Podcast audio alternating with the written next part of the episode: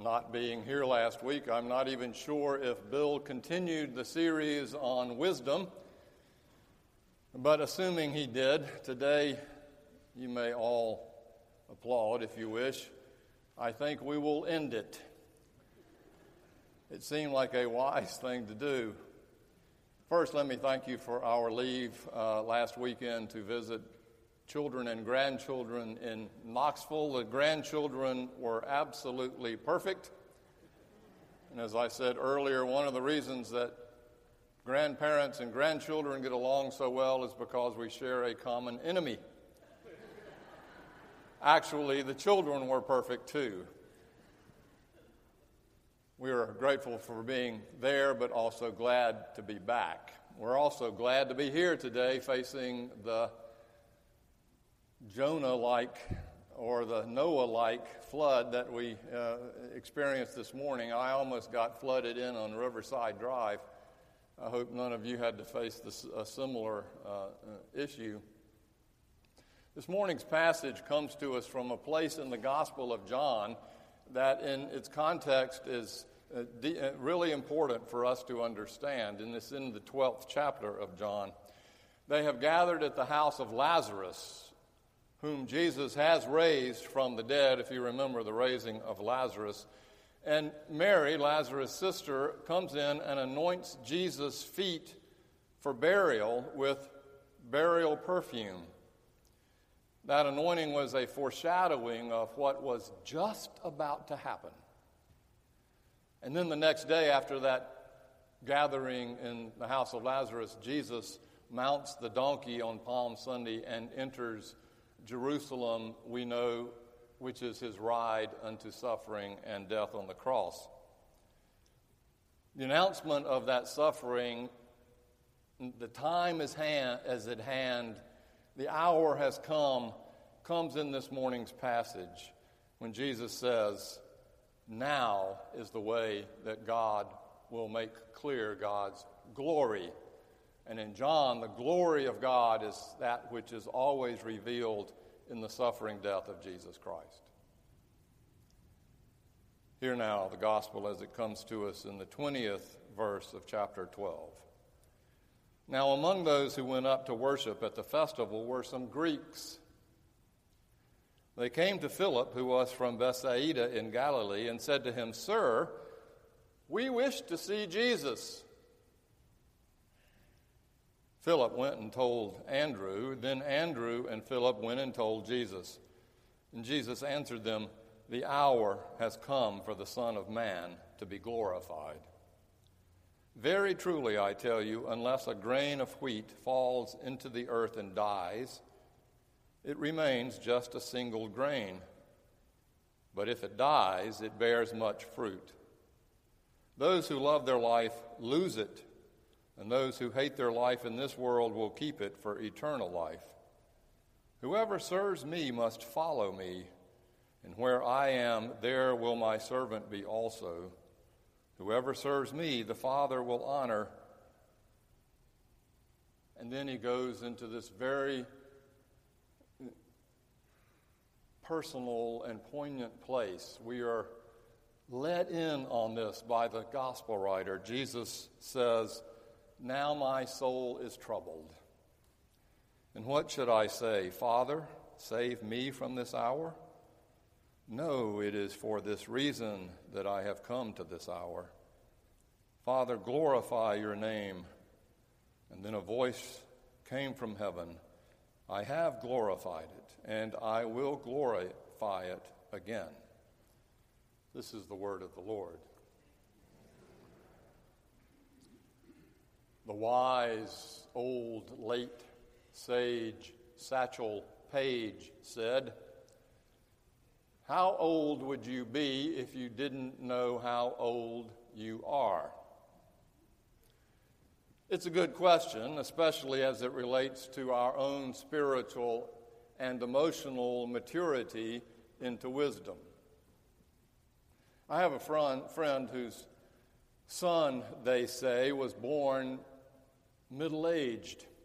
That is, that he is one of those persons that we say is a wise old soul. He likes being around older people. He takes life very seriously. He leans toward being uh, too serious, in fact. He's introspective and sensitive and compassionate. And it doesn't seem like he has a lot of fun in life. I'm not sure if he was born a wise soul. Maybe he was born and he came into a family that treasured wise souls, and he soon picked that up and got some feedback from it. Maybe he was just a little more introverted and introspective. I don't know. Maybe some of both. While there are perhaps those who are born with an old soul, I suspect that most of us uh, are more on the other side of the continuum, which is that we don't want to grow up at all. This tends to be, without being too sexist, a male trait. There are plenty of folks who, instead of ending up wise old souls, never get much past adolescence.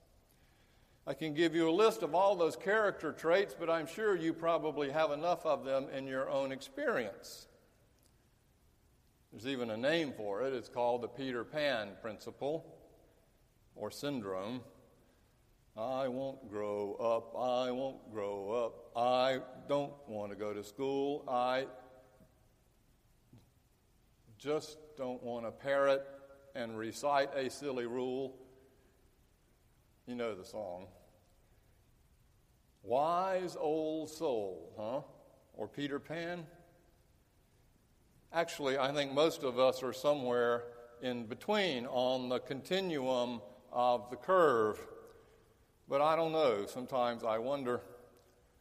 This morning, I want to talk about the process, this process of what growing up into wise old souls looks like. It is the process Jesus, as well as every other wise sage, knew that we must follow in order to grow up spiritually and emotionally. Basically, it is this unless we die to ourselves, basically our egos, we will not fully live in ourselves. Unless we fall, and fail, we will not learn to stand on our own two feet. Unless we fail, we will never completely succeed. This is the way of the kingdom of God. It is the way toward what is good and real and true and joyful and compassionate and lovely. And finally, it is the only way to wisdom. As much as we hate it, it is. This is what Jesus is talking about in this passage. And it's not just here, everywhere Jesus is talking about this. Not only did he point to constantly uh, this fact in his teaching, his whole life lived it out in his suffering servanthood and his dying on the cross. The passage said some Greeks came to see Jesus. That's important because the Greek mythology at the time, what is known as Gnosticism, believed that the way to spiritual enlightenment was to leave the dirty and, and dark and deathly confines of the ground and earth and to rise up into the seventh heaven and become more spiritual. So they, they didn't trust earthly things, they didn't trust it because it was finite. They go to Jesus hoping that Jesus would show them the way up into the spiritual realm. They wish to see Jesus.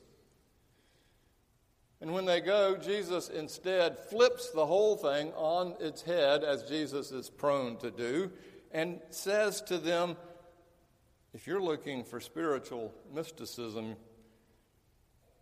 it comes only as the seed falls into the earth and dies back down, not up, but down where it will bear fruit. Those who love their life will lose it, and those who hate their life in this world will keep it for eternal life. Whoever loves me must follow me. And where is he growing, going? To the cross. In other words, get your heads out of the clouds and your feet back on the broken ground of earth and get working, where joy abounds even where there is suffering and death.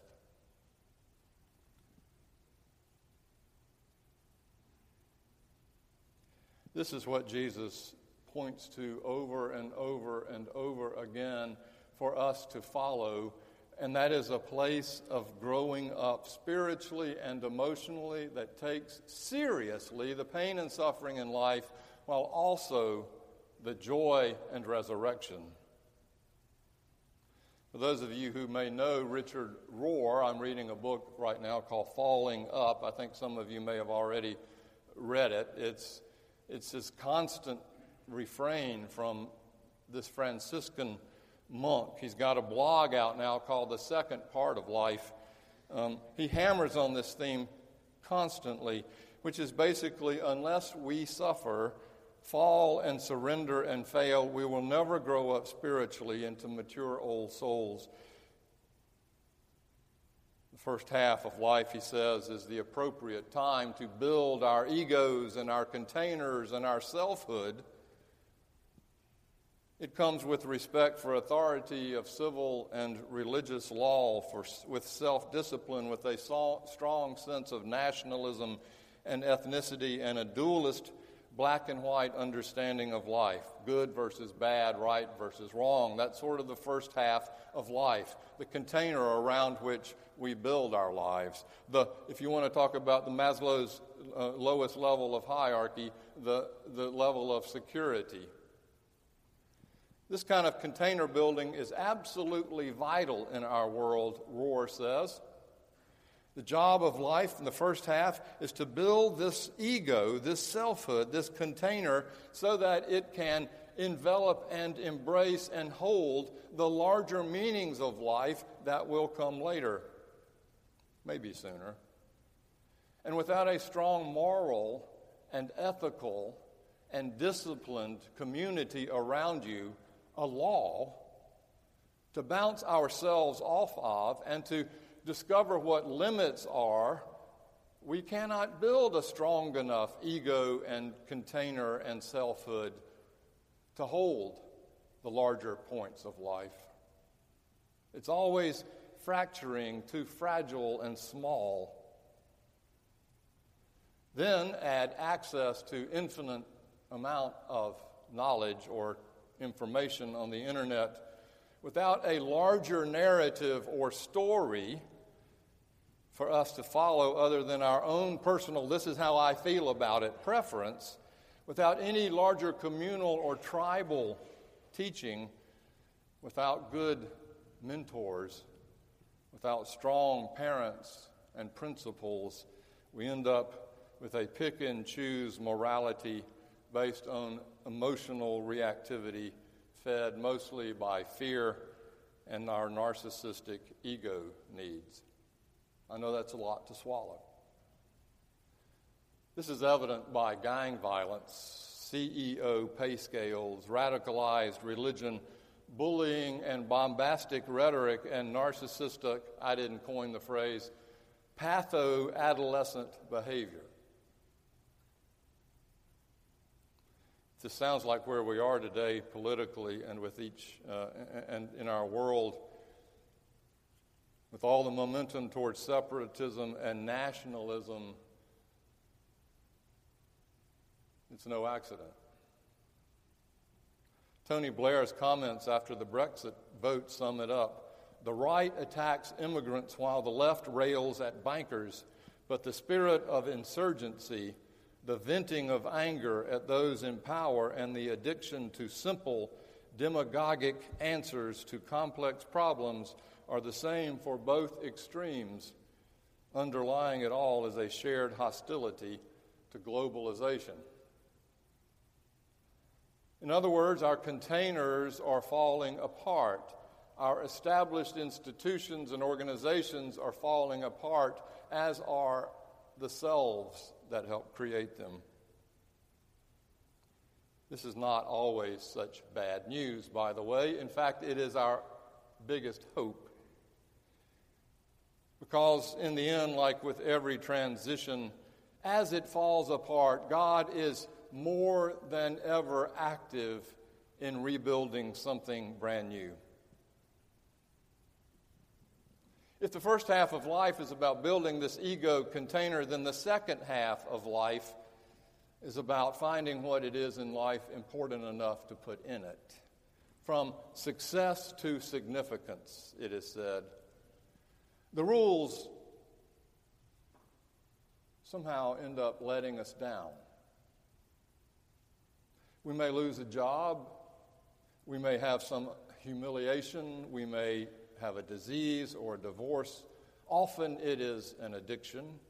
Whatever the cause, it is that moment of fall, of failure, of falling, when we discover, like Icarus, the Greek God who flew too high with waxed wings, that our egos will eventually do us in and bring us back down to earth. Earth, humus, which, by the way, is the source, the etymology, the, the, the meaning of the word humility.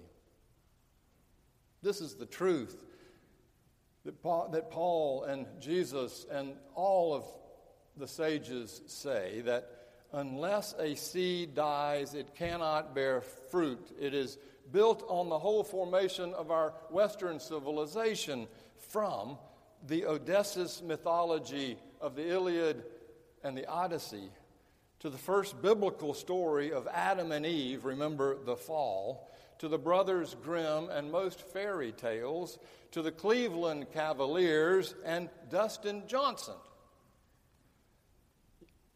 thought that was genius, by the way. Until they failed enough, they couldn't move up to the place of wisdom and maturity and success needed to win. Walter Brueggemann, in fact, says that the whole Old Testament is built on this process. The Torah, the laws, the commandments are that first stage of life, law obedience part of growing an identity, which Israel grew in the wilderness as they followed the commandments.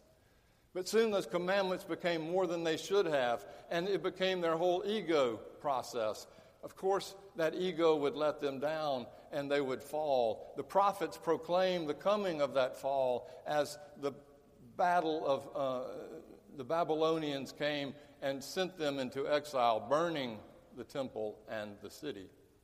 Second stage, the fall. Third stage comes the wisdom literature the Torah, the prophets, the wisdom literature, Job and Ecclesiastes and the Proverbs and Paul. That literature which says life is not so easy, it's not so black and white and either or, that life is really both and. That wisdom literature that says we do not get the answers to most of our deepest questions. In fact, God is so mysterious, we are not able uh, and capable of understanding God. Fascinating. Finally comes the denouement, the love of Christ, the suffering love of Christ on the cross, which is the highest level of spirituality. Now, I've said to you that this is good news that we must suffer and something must die in order for us to grow. And everyone will sooner or later. It is in that transition place that we are called to claim through our hope and faith that God is about to do something brand new. This is why the most hopeful words in all of the English language to me begin with re, reborn, restored, redeemed, recovered, revised, revitalized, refreshed, recharged, reimagined, and finally, reformed. This is good news not only for us individually, but for the church. All the studies point to the fact that the church is in fall. The numbers are down, the passion is down, compared to what the church was, at least in the Western sense of it, in the 50s, we are much, much different. Millennials see the church as being irrelevant. Denominations are becoming less important. We are in descent. We're falling back down to earth, and we're waiting to be reborn. While this is on the descent side, scary, it is, in fact, the source of our greatest hope and joy. After the cross comes resurrection. Always. When our souls grow old and wise enough, then we are able to see it. All of this, all of this could best be said through the children's story by Margery Williams, The Velveteen Rabbit fact, I asked Emily Haig if she would consider telling this story to the children this morning, and she wrote back, What? Reminding the children that their fur should fall off and all their hair be pulled out is the way unto God? Sure. The skin horse had lived longer in the nursery than any of the others. He was so old that his brown coat was bald in patches and showed the seams underneath, and most of the hairs in his tail had been pulled out. But he was wise, for he had seen a long succession of mechanical toys arrive to boast and swagger, and by and by break their mainsprings and pass away. And he knew that they were only toys and would never turn into anything else. For nursery magic is very strange and wonderful, and only those playthings that are old and wise and experienced, like the skin horse, understand all about it. What is real? asked the Velveteen Rabbit one day. Does it mean having things that buzz inside you and a stick out handle? Real isn't how you were made, said the skin horse. It's a thing that happens to you when a child loves you for a long, long time, not just to play with, but really loves you, then you become real. Does it hurt? asked the rabbit. Sometimes, most times, said the skin horse, for he was always truthful. When you are real, you don't mind being hurt. Does it happen all at once, like being wound up, he asked, or bit by bit? It doesn't happen all at once, said the skin horse. You become. It takes a long time. That's why it doesn't often happen to people who break easily or have sharp edges or who have to be carefully kept. Generally, by the time you are real, most of your hair has been loved off and your eyes drop out, and you get loose in the joints and very shabby. But these things don't matter at all because once you are real, you can't be ugly except to people who don't understand. May the Spirit of God be for us the understanding of this word.